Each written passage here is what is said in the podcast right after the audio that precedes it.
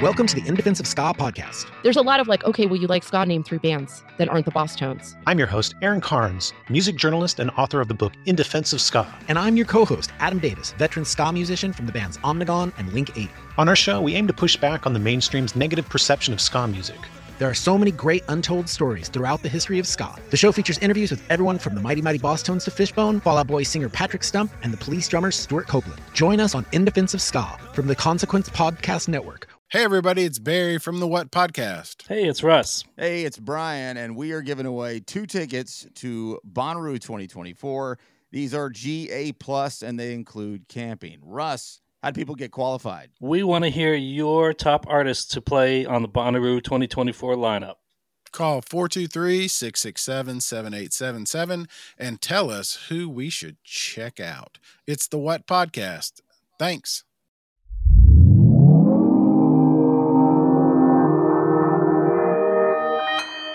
Consequence Podcast Network.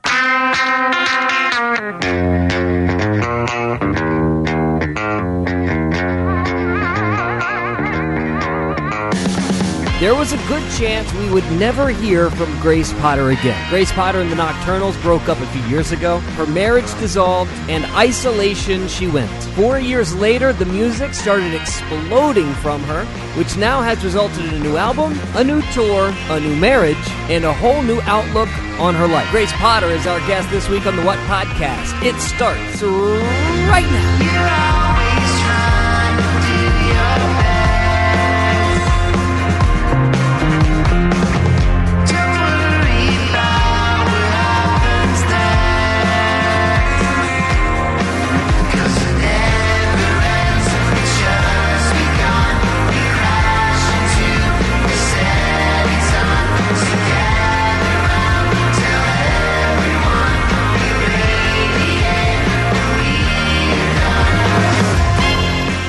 The What Podcast, which bands this year that matter.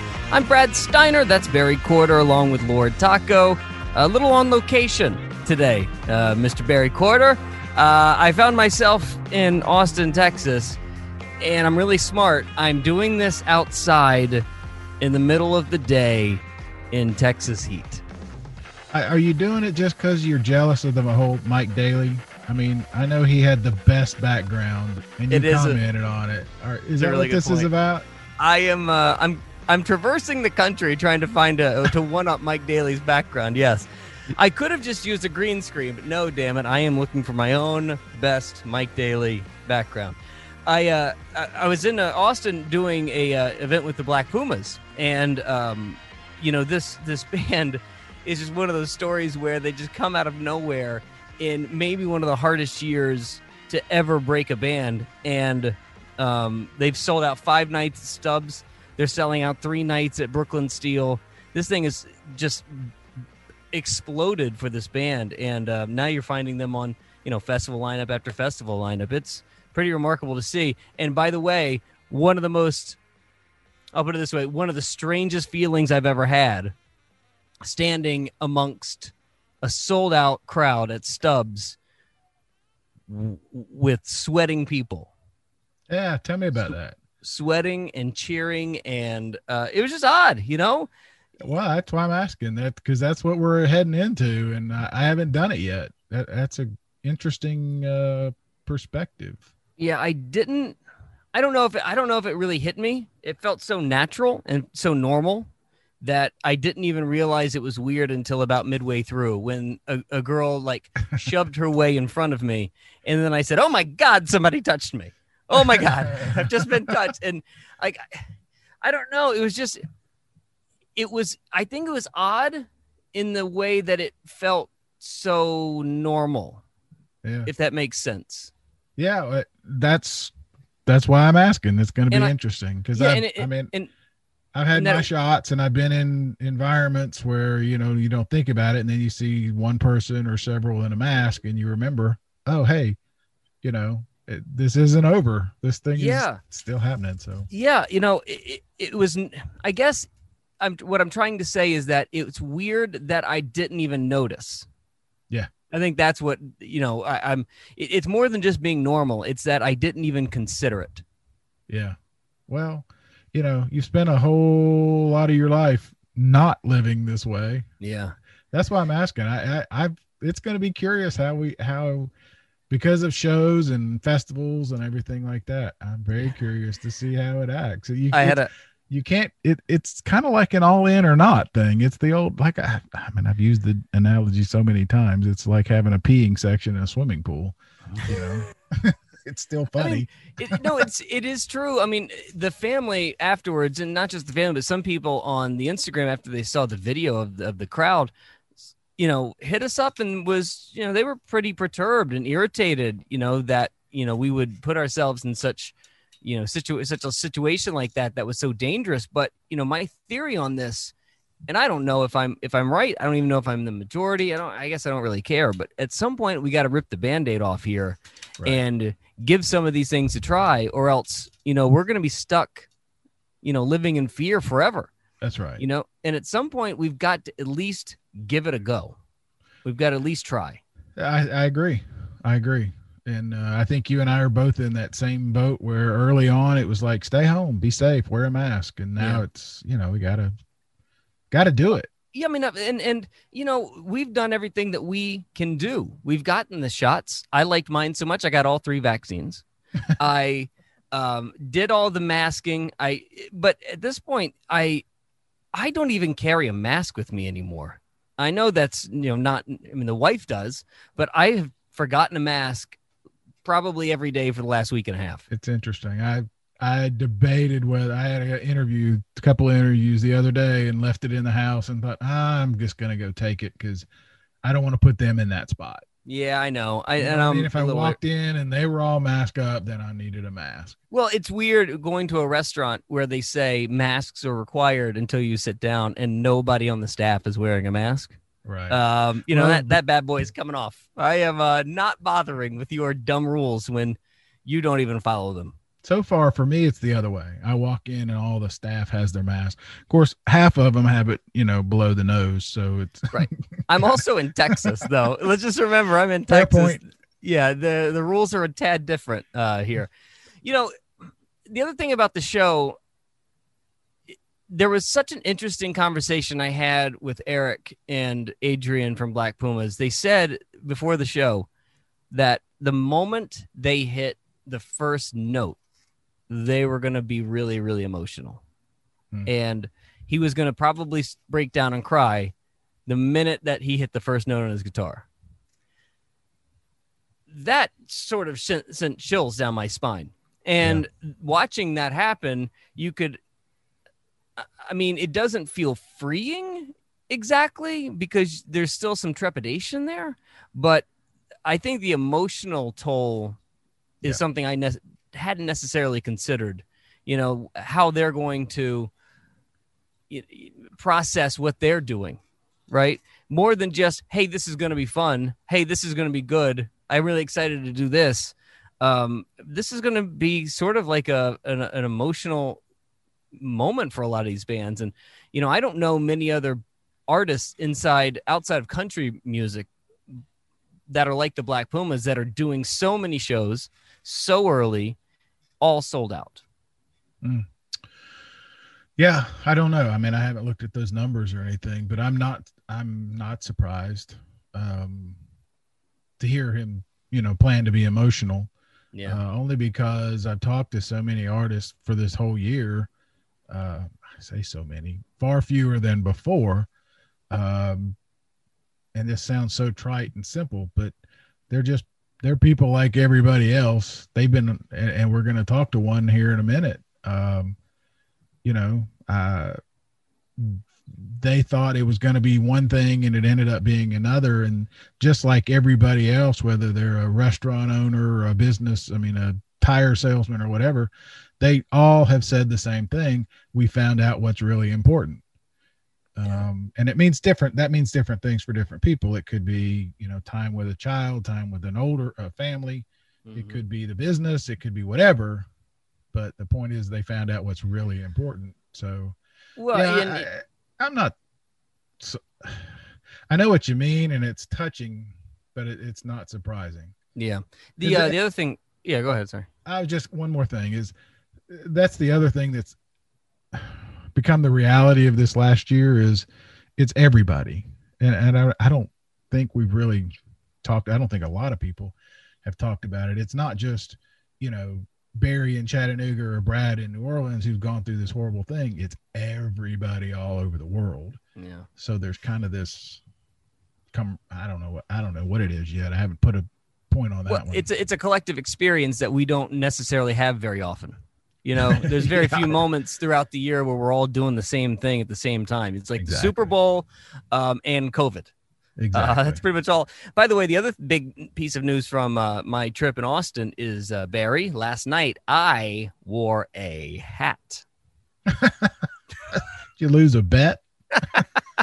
no, the, the the kind people, the manager of uh, uh, Black Pumas was nice enough to give me the commemorative five nights sold out Stubbs Black Pumas hat, and you know what? I think that I pulled it off. You- you Um, don't have it with you. We're not going to be you know what? to see it. Not doing that. No, I am not. Uh, I don't so. feel that comfortable. Uh, Now, but is it like a ten gallon hat or is it a cap? A not not a cowboy hat no but it, it's one of those like really hipster millennial hats you know where all the kids keep the brim really flat and it's a really tall you know i don't know how to explain it it's not a dad hat it's one of these you know millennial flat brimmed hats with a patch And on you, it you know what i mean honestly think you pulled it off? I think I, I think i pulled it off the problem is like i i have to cover up the hair which is always a problem Yeah. but well, secondly, I've got such a small head. My head doesn't hold a hat. Like I can't find a hat that makes any sense with the shape of this head. I have the complete opposite. Yeah. Absolute complete opposite. They Yeah, you're trying to fit big. You're trying to fit, fit a hat on a C380. It is not working. Uh, And by the way, we hair, it doesn't stay on. So for those uh, for those just joining us, welcome. For uh, those who have uh, been here forever, welcome back. Uh, the What Podcast, uh, diving into music festivals and music culture and all of the behind the scenes industry talk that we can find. You uh, are in for a treat today because an artist that has been on our list for a few years, just because we love her, has agreed to chat with us for a, a little bit. Grace Potter, uh, coming out of her, I guess, her own isolation, has uh, basically been on a whirlwind trying to, you know, see what her career and her life is outside of the Nocturnals and uh, those albums and that relationship that she was in with um, her husband. She got out of uh, that and her band, and now she's sort of isolated herself for a few years, and now she's sort of coming out of it with a new album. She's touring again. She's on festival lineups, and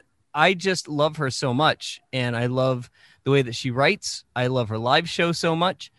This was one of those that was on our list really early when we started the show, Barry. yeah, a little spoiler, uh, especially for you. Um, I got to talk to her probably a month ago because she came close. She came to play the Caverns here, which is right near Manchester, as a matter of fact. And uh, That's right. she's a great, great interview. Um, she's a lot of fun, very open, uh, very giving, and um, you know, you've had those interviews where at the end you you kind of apologize and say, "I'm sorry, I kept you on the phone for so long," and the other Yeah. person says, "I could do this all day." All day, yeah. Those don't happen very often, but uh, I, I hope I don't set her up and she's you know Having a bad day. having a bad day. but she was great. Who are these losers I'm talking Yeah, to? can we get off? I mean, she's looking at her wrist the whole time, you know. No, Uh, she was yes. terrific, and yes, she's she's great. Yeah, very excited about this. So here we go on the What podcast. One of our favorite artists, at least appearing on the lineups this year, Grace Potter on the What podcast next.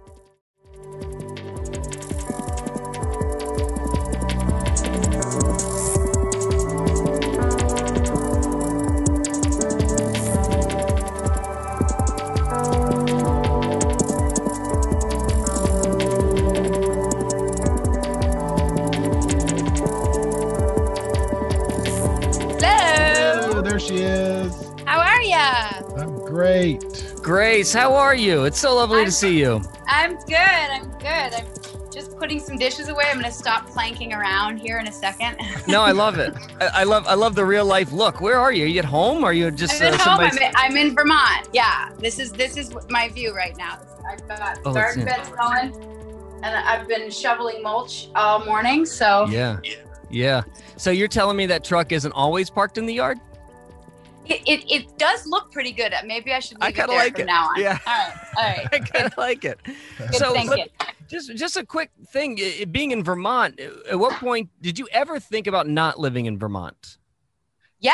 I mean, I, I lived when I bought my house in Laurel Canyon, you know, I was there and that was where I lived. That was my home, diggity home for like seven years. Yeah. Um, and, and we, you know, bounced back and forth, but I stayed in my, like my little tiny barn house that I had renovated that used to be my dad's sign shop.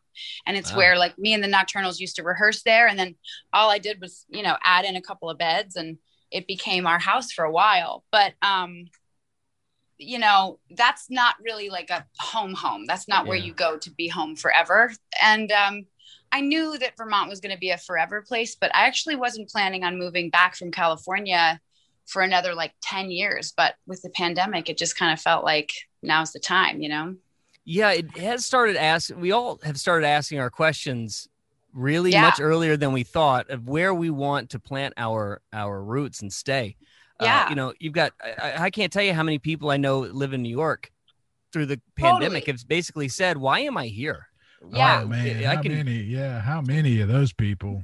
Mainly, be- and it's, you know, because when you have the whole point of living in any city is that human contact and that Right. cultural connection that you That's get right. from knowing that, like, you could just wander out into the street and meet a stranger that is has a more interesting story than you you know any given day of the week you could go and meet somebody amazing in this weird wild world and then that gets taken away and then the rest of it's kind of like oh this is pretty inconvenient you know Yeah. city Yeah, city I'm- life I'm paying twenty eight hundred dollars for hundred square feet That's right. what that I have to be in all the time. That's Why am I right. doing that? yeah why am i doing that and you know the, the people that are fleeing some of these spots i I will say we moved to new orleans and got and got two days after mardi gras last year and two weeks before a global pandemic sent us all home so i got two solid weeks of living in new orleans right but it was weird in that the the that culture thing that you're talking about that that Yeah. connection that you have with the city you know new orleans had it and has it you know in spades. It's just Yeah. billowing out of every building but sometimes i would walk around new orleans i'm like man i feel like i'm in charlotte. Yeah. you know just even even new orleans was cut down and, Well- and, and lost some of its magic through it it's through a it quiet it's you know it's i like the thing about i like about new orleans though is that you know even when there's a pandemic and i maybe i'm wrong because i haven't been there during the pandemic but i did read ab- uh, and also listen to a lot of podcasts and radio shows about was the it culture was it the of- what podcast? Um it wasn't was it Maybe. i knew it. I knew it. Maybe. Well there was basically just that a lot of barkeepers just kept their bars open for themselves and kept the music playing out out the speakers of their windows just so that you could feel that spirit of the music through town even if Yeah. there was no one gathering you know yeah yeah the city the city you know it, it's not it's not a meek place and it's not Right. for the meek and it's not going to be silent so you know we right. we did our best and you know we it took a little it took a little bit of time to get used to Yeah. but once they figured out the workaround they always find a workaround we're humans are incredibly adaptable aren't we but I, in new orleans it's just on another level it's like no one's gonna get in the way of my party no, not happening. Not happening. Even if I got to do it in my yard, I, like Totally. I, I, have said this forever. I work at a radio station that obviously competes against WWOZ, but d- what WWOZ did with with Jazz Fest last year and what they did again this year, they did a jazz festing in place, and it was. Yeah. Electric and Yeah. the, the entire city was listening to it all at once we talked about this a few minutes ago that communal experiences just don't happen in this country anymore yeah and the fact that we were all doing it yeah together felt Wow. real. You couldn't walk down my street without having somebody have a jazz fest in place party in their yard. that to Ah. me is is remarkable. It's absolutely remarkable. And if there's one thing, look, I said this about Trump when he got elected. Uh, he's going to be good for us in that he's going to make us all have to realize what's Yeah. important for us all.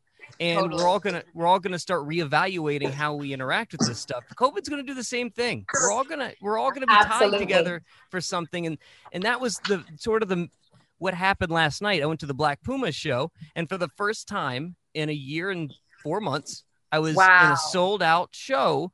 And what Adrian and Eric said before the show is that when they hit that first note, they're going to cry.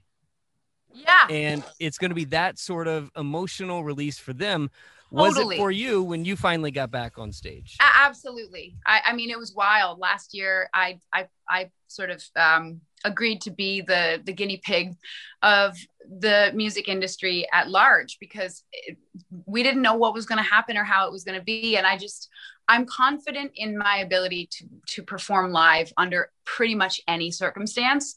Um, and so I just felt like I would be a, a good candidate to try these things out. And I remember, you know, playing the first chord uh, at a drive-in theater setup, and it was really emotional. It was, I mean, I totally just, you know, I didn't break down and stop stop the song, but you know, I just sort of wept gently through it. Uh, That's actually that's actually kind of sweet though. Yeah. kind of it's kind of adorable. I was I was going to ask Grace. You, you and I talked about a month ago before your cavern show. Yeah, I remember. Yeah. and you said uh, that the you had spent the time, to, kind of to Brad's point, you had spent a lot of the time reconnecting with fans, the live streaming and all of that sort of thing. Mhm. So Yeah. maybe And not even now- really reconnecting, but like connecting for the first Connecting. time. Right, Yeah. right. So maybe now that you've been out a month, what's the how is it feel? I mean, I, you just said that that first note, but now that you've actually been playing live, for you're one of the pioneers, as you said, you've been the guinea pig. What's it What's it like actually getting out and playing to a live audience now after what we've been through? I mean, it depends on the show because every show is totally different. Um, there have been shows where I think the configuration of where uh, everybody gets to set up is more conducive to the live performance.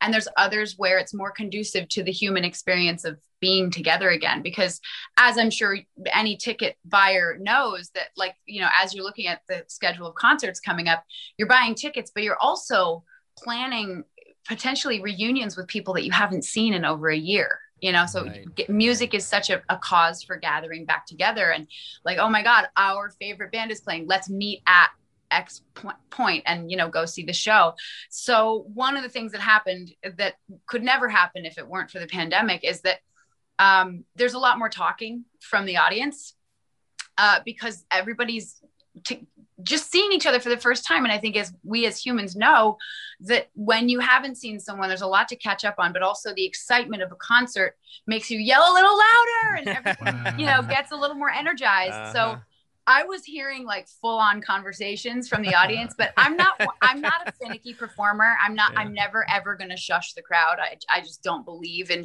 shushing people. I think I got shushed a lot as a kid. So I have like a bit of a tick with being shushed. Um, so I would funny. never, I would never, I would never shush anybody. But it was kind of like, and I've made this analogy a couple of times, but it's it's a it's a good one. It's like um, it's like being in a kitchen for Thanksgiving dinner where a bunch of relatives are reconnecting for the first time, and I'm just the turkey in the oven. So like, you know, like it's like everybody's really Yeah. excited for me. Feel like- feel They like want- you need to say, "Hey, do I need to give you guys a minute?" yeah, no, totally. I mean, it- done. I, I definitely enjoyed it because I, I really was then able to understand and see the connection of all these humans. Because when everybody's gathered together, it's just this massive, you know, group of faces that kind of wash over you energetically and visually. That, you know, that's a very amazing feeling, but you can't really distinguish who came with who. And when you have the pods, you can. And then my mind kind of goes nuts and I start like making up stories about what's going on with each pod and who came from where and how complicated it was to make it all happen and you know I, I really believe in that human experience and i'm just honored that you know my my music would be the thing to bring them together Well, you said something fascinating a second ago that you were the guinea pig and you don't, you, you didn't yeah go i said i'm a into guinea live, pig and i'm a turkey so i've Right, that, yeah, that's and and that you don't go into live performances at all timid, but you don't really seem as though a kind of person that does anything very timid. not really no Yeah, maybe yeah. maybe maybe taking an eye exam or Oh my god, that puff, that puff of air makes me Yeah. crazy, cringe. That's- I hate that puff of air. i'm very Alright. timid in an eye exam Got it. I, I have a question along those and totally shifting gears, um, just because I want to ask because I just watched it before. Was it more difficult totally shifting gears. More difficult to do the video for release or to do the song? Because Uh, it's so emotional. that video is just the most intense piece of work I've ever been a part of. And Yeah, it- and really, you know, that thank you for the shift in gears because I actually was I was just going over it yesterday. I I reconnected with uh, the director Catherine Fordham, who um you know when you go through the story of my life and then you hear that song i think one thing that she picked up on was that the song is is more about one specific moment in my life but the video is about the whole thing like Mm. the big picture. And she didn't really know my story. She just i think adapted the storytelling that she found and connected with in that song but also on the whole album daylight. And i think she wrote it into the treatment for the video in such a thoughtful profound way. And you know it took a long time to shoot the video. I had to train uh, to be able to pull that boat across uh, Yeah. try pulling a, a boat full of water and seaweed across a, a sandy beach. Just give it a whirl. It's not super easy. Well, Um, that and but- and to be able to cry on. I mean, there's a lot of acting going on in that. I I wasn't acting. That's the difference. Well, is that I I that moment was really spiritual. Also because there had been these fires. You know, the Woolsey fires came really really close to my home, and also took the home of uh, a dear friend of mine. And we were right beneath where her house used to be. And you know, having the fires blaze through, you know, in Southern California when they did, and watch it, the destruction, but also the recreation that it had caused. There, there was a pretty pivotal emotional moment uh, as I'm dancing around this fire, and there's like fire marshals and police officers and like all kinds of people had to be there to make sure that everybody in Southern California knew that we had had a permit for the fire because Wow. fires are not really uh, they're kind of frowned upon. Yeah, yeah, yeah. they're They're not, not a good idea. they're not not fun. good- That's for Not sure. Not a good idea ever, but especially not in California. but that made it even more emotional and special, I think, too, to be able to, to really, quick. you know, have that. Yeah, real quick. By acting, I didn't. I didn't mean like pretending because it was Yeah. clear it was emotional. I just meant there's a lot of, of emotion and. and uh, yeah no I, I absolutely and and Yeah. very little um I, makeup and hair and you know there was no wind machines there was no fog machines there's no there's no magic tricks happening in that Yeah. video. It really is happening as you're seeing it. And i think that was a profound choice as well to just really let it be what it is and let my story speak for itself um, in many ways just through the lyrics of the song but also through the visuals and and, and for yeah and for those who don't know exactly your story, and I don't want to go through it too much. I mean, you do such a wonderful job everywhere you go when you talk about this sort of stuff. But when the Nocturnals uh, ended and your marriage did as well, and Mm-hmm. you went into your own isolation of sorts, Mhm. right?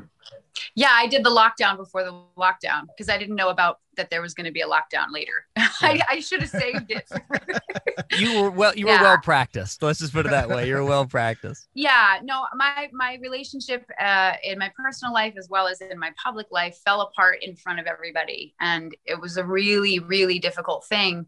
And it was also it happened mainly because I I wasn't able to separate my music career from my real life because they were completely entangled and i also wasn't able to separate the pain that i was feeling from music. So i kind of blamed music for all of the things that had gone wrong and and backed away from music in in every possible way. And when i say that i mean like i called my management and i was like i'm done.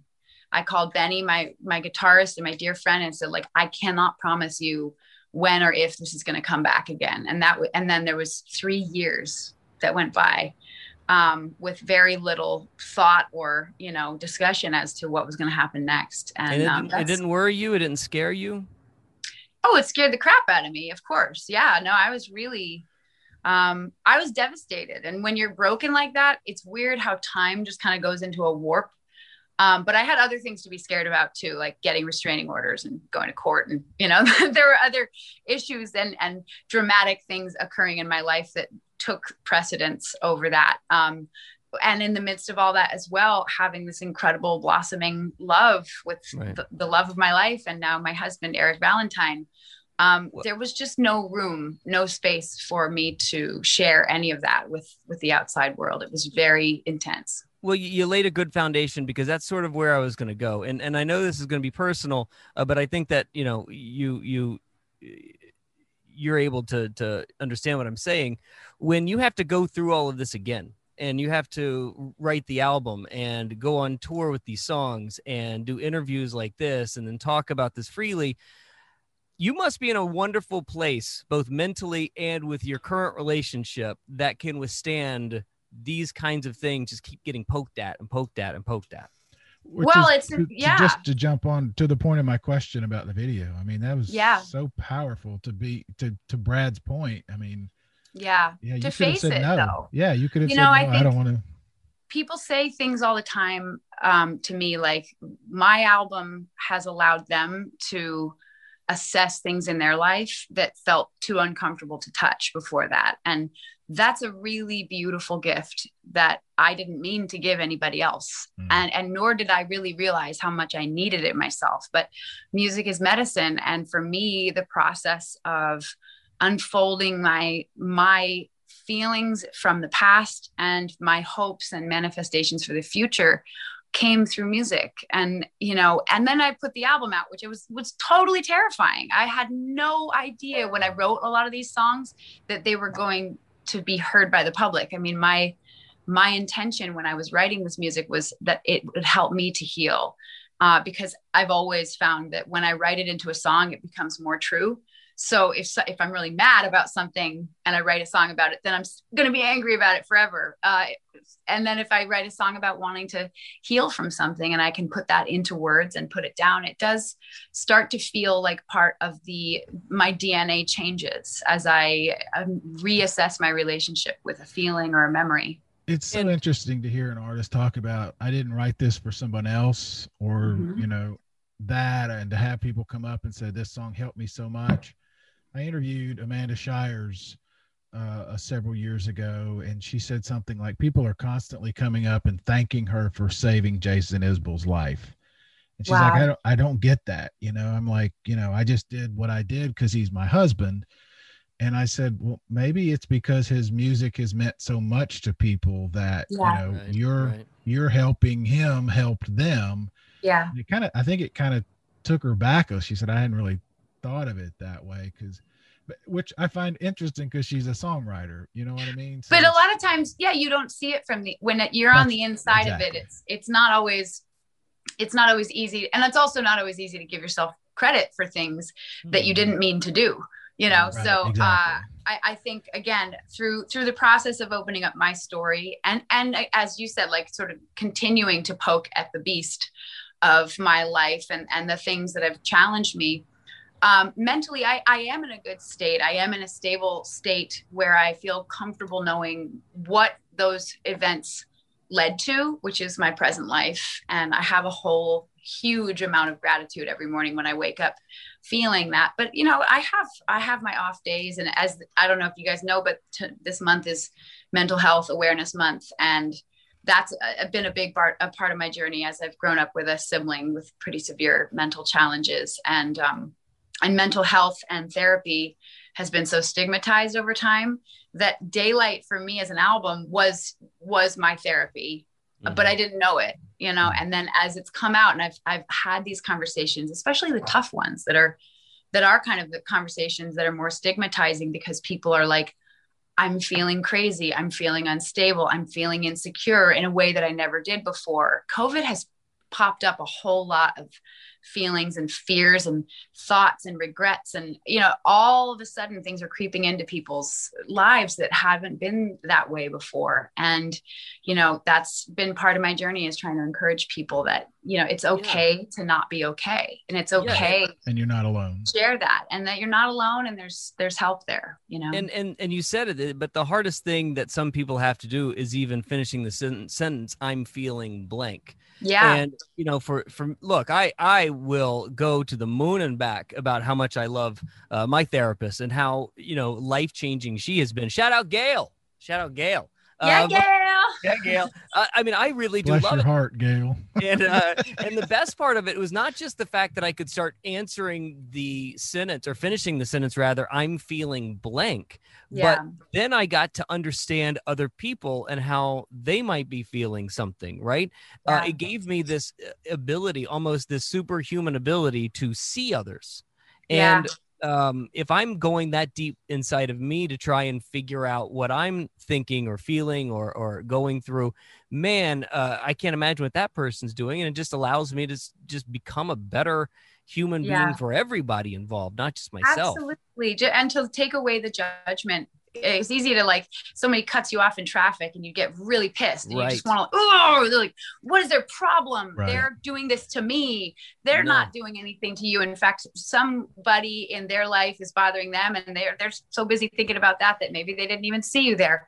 But I think Right. that that forgiveness and that compassion doesn't just happen. It's not a natural biological occurrence in humans. You know, That's we right. are we are fight or flight stress response type people and uh, that's just part of our makeup so we have to really work to to go deeper into some of those darker feelings and address them but you know there's a there's a way to do it and everybody is different so cracking the egg open and letting it right. ooze slowly right. is not always the right thing for everybody and i think right. in my case writing daylight was a long and very oozing egg for many years. It was just Yeah. like gross yolk all Oh, over me. along, along those lines because it, it kind of adds to it i think. One of the other things you said to me when we talked about a month ago and i still think about it um, we were talking about a lot of people have used this pandemic as a time to practice and get better and all that and you said you hated practice and you don't do scales and and all that i mean i can So, do one mean, right now so what was that i mean what was the for someone who basically as you said turned it off for three years and Mhm. who you know not a practicer not a you know was it like riding a bike i mean what was the how did that I work? mean, there's there's definitely moments in my life as I get up on stage uh, now without a band where I go, oh my god, I am ill prepared for this. I really should have run these songs before I got up here, and, I, and I'm looking out and there's a thousand faces waiting to hear something.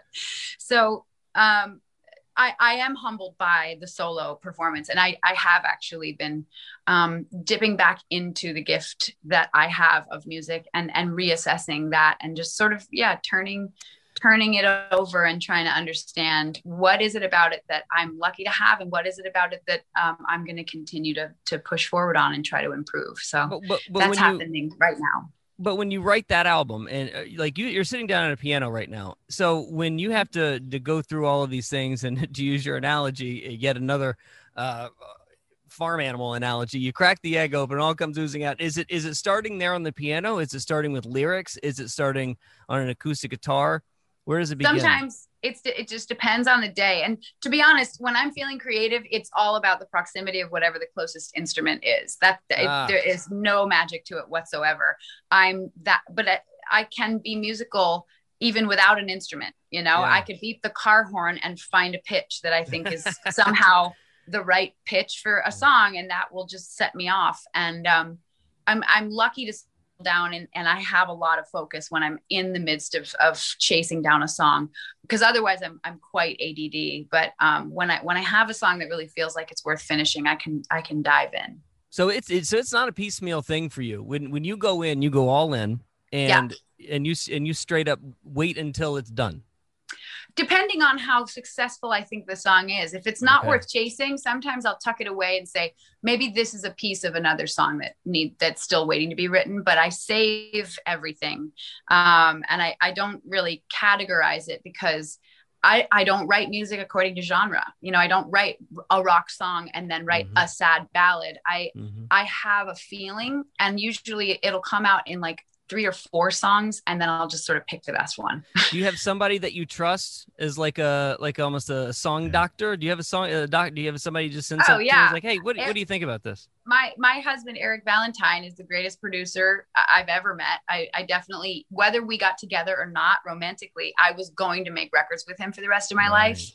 Um, but I knew when I met him that I felt comfortable even playing him my most embarrassing, crappy demos. You know, um, he is my consigliere of of Yeah. musical moments and musical choices. Yeah. Nice. Was it uh when you when that when you started writing again? Was it a, one- a one moment like all of a sudden I got to do this, or did it just ease its way on out? Or it it it eased its way out and again i didn't even really realize like the song release i had written um while i was moving out of my house in laurel canyon that i had lived in with my ex-husband. And it was my last day there before the new renters were going to be moving in. And i took a bath and i sat there and i hadn't written music or sung a single note in a long time. But i was feeling just really like I wanted, I was feeling contemplative and almost, um, pr- it was almost a prayer. And as I was sitting there, I just started singing and I, I apparently had my phone nearby enough to press record at some point, but, um, I, that sat then in my inbox uh, of my voice memos for another year and a half before oh wow, I, I opened it back up again and considered it really Right. was a little bit of both.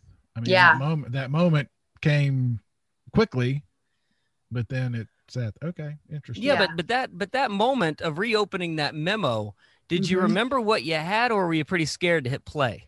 I was terrified to hit Yeah. play, especially I because it was gonna- yeah. it was from that era of my life where I didn't know if I ever wanted to make music again. So I just assumed that everything, if there was something from that date, that it was probably pretty angry. And you know, and the, the odds of it being a vo- voice memo of you know some phone call with my lawyer. It was equal parts. Like it Ah. could have been you know there was a lot of other things going on in my life and i was recording a lot of things. None of them had titles. So uh, a huge amount of this was kind of going back through the time capsule of my life and figuring out what was what. And yeah there were there were a lot of um, voice memos that weren't songs at all and they were really not pleasant to listen to because it was like you know wow. personal security officers and yeah, just uh, just crazy dramatic unnecessary things that i wanted to be able to tuck away and well actually delete forever um, Yeah. but i'm really glad I didn't, I didn't hit delete on that one before listening to it Yeah, it, it does. be- it does make me feel a tad panicky just thinking about it. Yeah, no Yeah. kidding. Could have been a, anything. But to be clear, so this entire tour that you're doing is just you, right? yeah this is a solo this is a solo um, collective of shows although um, i've had moments where okay i've got 10% juice on my phone that's exciting. Me too. We're All right, we're- me and you excellent. let's let's wrap this up no um this is a solo tour but there were a couple shows on this last bit of it on the last leg um down in florida where i just looked at the stage and looked at the ticket sales of how many people were coming and how big the venue felt and was like i think i'm going to need some help here so we do travel with a drum kit and um, a bass amp so that in case i feel like enlisting uh, my husband and my front of house sound guy who are my only crew that's that's all it is Wow. Okay. this- okay. it's a really small this is a family band in every sense of the Wow. word Are you Um, hooking up the that- lights too, Grace? Jesus. no yeah I, I actually do i'm um so check this out this this is one of my light rigs i found it on on the internet and i thought well that thing looks really cool and it's this just these tiny little go-go lights that illuminate different parts of you. One one of them's a black light one of them makes it look like there's a sunset one of them makes it look kind of like iridescent and psychedelic. So yes i'm actually doing the lighting uh, Can it make me a good dancer? Can it make me? Yeah, exactly. Make my, my I butt hope look so. big. I, I'm definitely. I, I have been dancing. There is there is dancing at these shows. That's All really right. been a fun thing to be a solo performer and figure out what is it that I can play that will make it fa- still feel like a dance party. And it's totally it's totally possible. I mean, Sister Rosetta Tharpe is my my hero, and she made me dance from the second I heard her play. So Nice. um, She's that's what I'm that's what I'm going for. Am I? It, are we breaking news that there might be twerking on Grace Potter's tour? Could it be possible? Never ever anything is possible.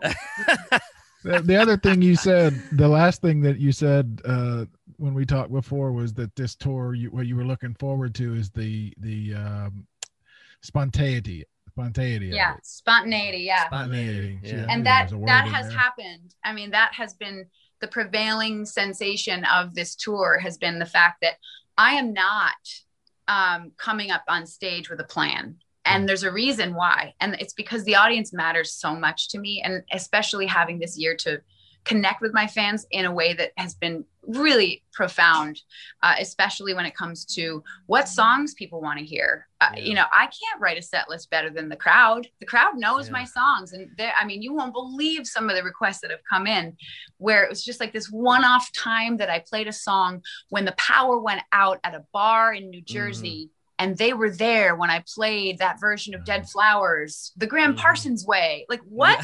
You know? and and that's the kind of conversations that uh, are being had with me in the audience and you know if i had a band there i, I certainly uh, might do a little bit of conversing with the crowd but i think um, it really opens up the possibility for me to play exactly what people want to hear and it's never the same thing twice and, Didn't and it's do- just been so cool Wasn't the show at the cavern? I know it was well over two hours. Was it almost three?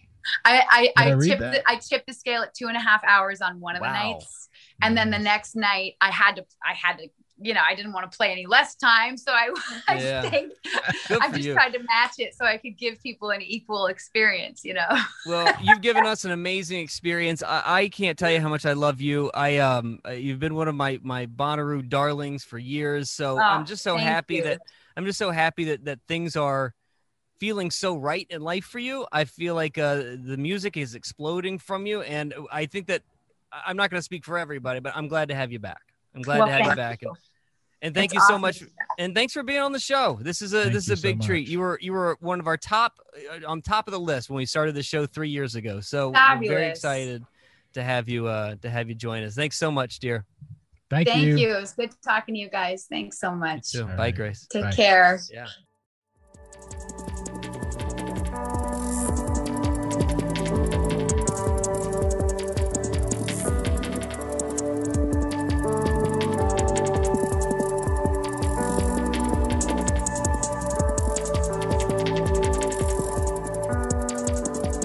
Grace Potter on the What Podcast, an absolute stunner. She is a stunner in every aspect of life. Um, I I just love everything about her. I love what I. The other thing I love, Barry, is that we keep putting people on this show that I just enjoy as human beings. That, thank you. That's exactly right. And I think I mentioned that before we started talking. Is, is as I found out throughout this, they're just people. Yeah. You get to see a little bit more of it. They're very talented people. I mean, she can write a song with her car horn. Apparently. Yeah, yeah, well, I almost brought this up, but uh, remember LCD Soundsystem on their last album? Uh, Patrick Murphy or James Murphy, Patrick Murphy, but J- James Murphy wrote an album, um, wrote a song based on the fan that was oscillating above his head. He sampled that sound and it became "Hey Baby." Well, oh, I'll give you. I'm I'll give you everything one, today. I'll give Hey, you one more. The funky drummer, the beat that we all know from James Brown. Clyde Stubblefield based that on a factory near his house here in Chattanooga and a train. Really? I didn't know that. Yep. Yeah. He Say that again. Go through that one more time, just Clyde in case I missed it. Stubblefield. Clyde Uh-huh. Stubblefield, the funky drummer, grew up here. Uh-huh. And if you hear it, you could hear the ch- ch- ch- ch- which he got from a train, but there was a factory that had like a boom, boom, boom, irregular, and he combined the two, and he came up No with the funky drummer beat. No kidding. I did not know that Chattanooga connection. Look at the Barry Courter coming in clutch. I just Uh, that's gonna be you're you're writing an article about that, aren't you? I have. Uh, okay, I know. it's big. Uh, yeah. Is it? It's Good. amazing. Yeah, Well, but it's look, true. Before uh, we get to any too much further, these the the music that you hear in between segments. That's our buddy Nick. He has got a band that is absolutely incredible. Midist, M I D I S T. Uh, they're going to be part of the What podcast from here on out, uh, creating these amazing soundscapes that I hope that you go support on Bandcamp, on Spotify, Apple Music. Search Midist, M I D I S T. I think of it a lot like study beats. You know, it's just those those wonderful, you know, atmospheric beats that are you know in you all the time. That you can find a situation that you're in. You can find a Midist, you know, beat for it. I I absolutely in love with it, and he's a fellow campmate. You know, he's part of Camp Nut Butter. He's, I was going to say, might be the most talented one of us. He's certainly the most quietly talented. one. he's the one that came up with the graphics. Uh, you, Yeah, if you- you've seen if the ever Camp seen- Nut Butter heads right. and the the marquee, that was Nick. Yep, it's all Nick, Nick Turner, and uh, Midist, M I D I S T, as well as our friends Repeat Repeat with the What Podcast theme song. I know we keep saying this each and every week, but next week we're starting How to Make a Hit. It's a two parter. Uh, it starts with an A&R guy, Mike Daly from Hollywood Records. And then the second part, very exciting, will be somebody that is very important in my life because he's my boss. Uh, How to Make a Hit, two-parter starts next week. Uh, I, I know we keep put, putting it off, putting it off, putting it off, but I really want to get this Grace Potter interview out there because I think that she's got something so important to say, especially in the time frame that she has to say it with you know the, the mental health awareness month uh, now uh, behind us. So there you go. Thanks for joining the what podcast. Which bands this year that matter? The what podcast.com please rate review uh, the, the show on your apple podcast or wherever you get your podcast from. It would really help us. On the consequence podcast network it's barry courter lord taco and brad stein we'll talk to you next week. Love you bye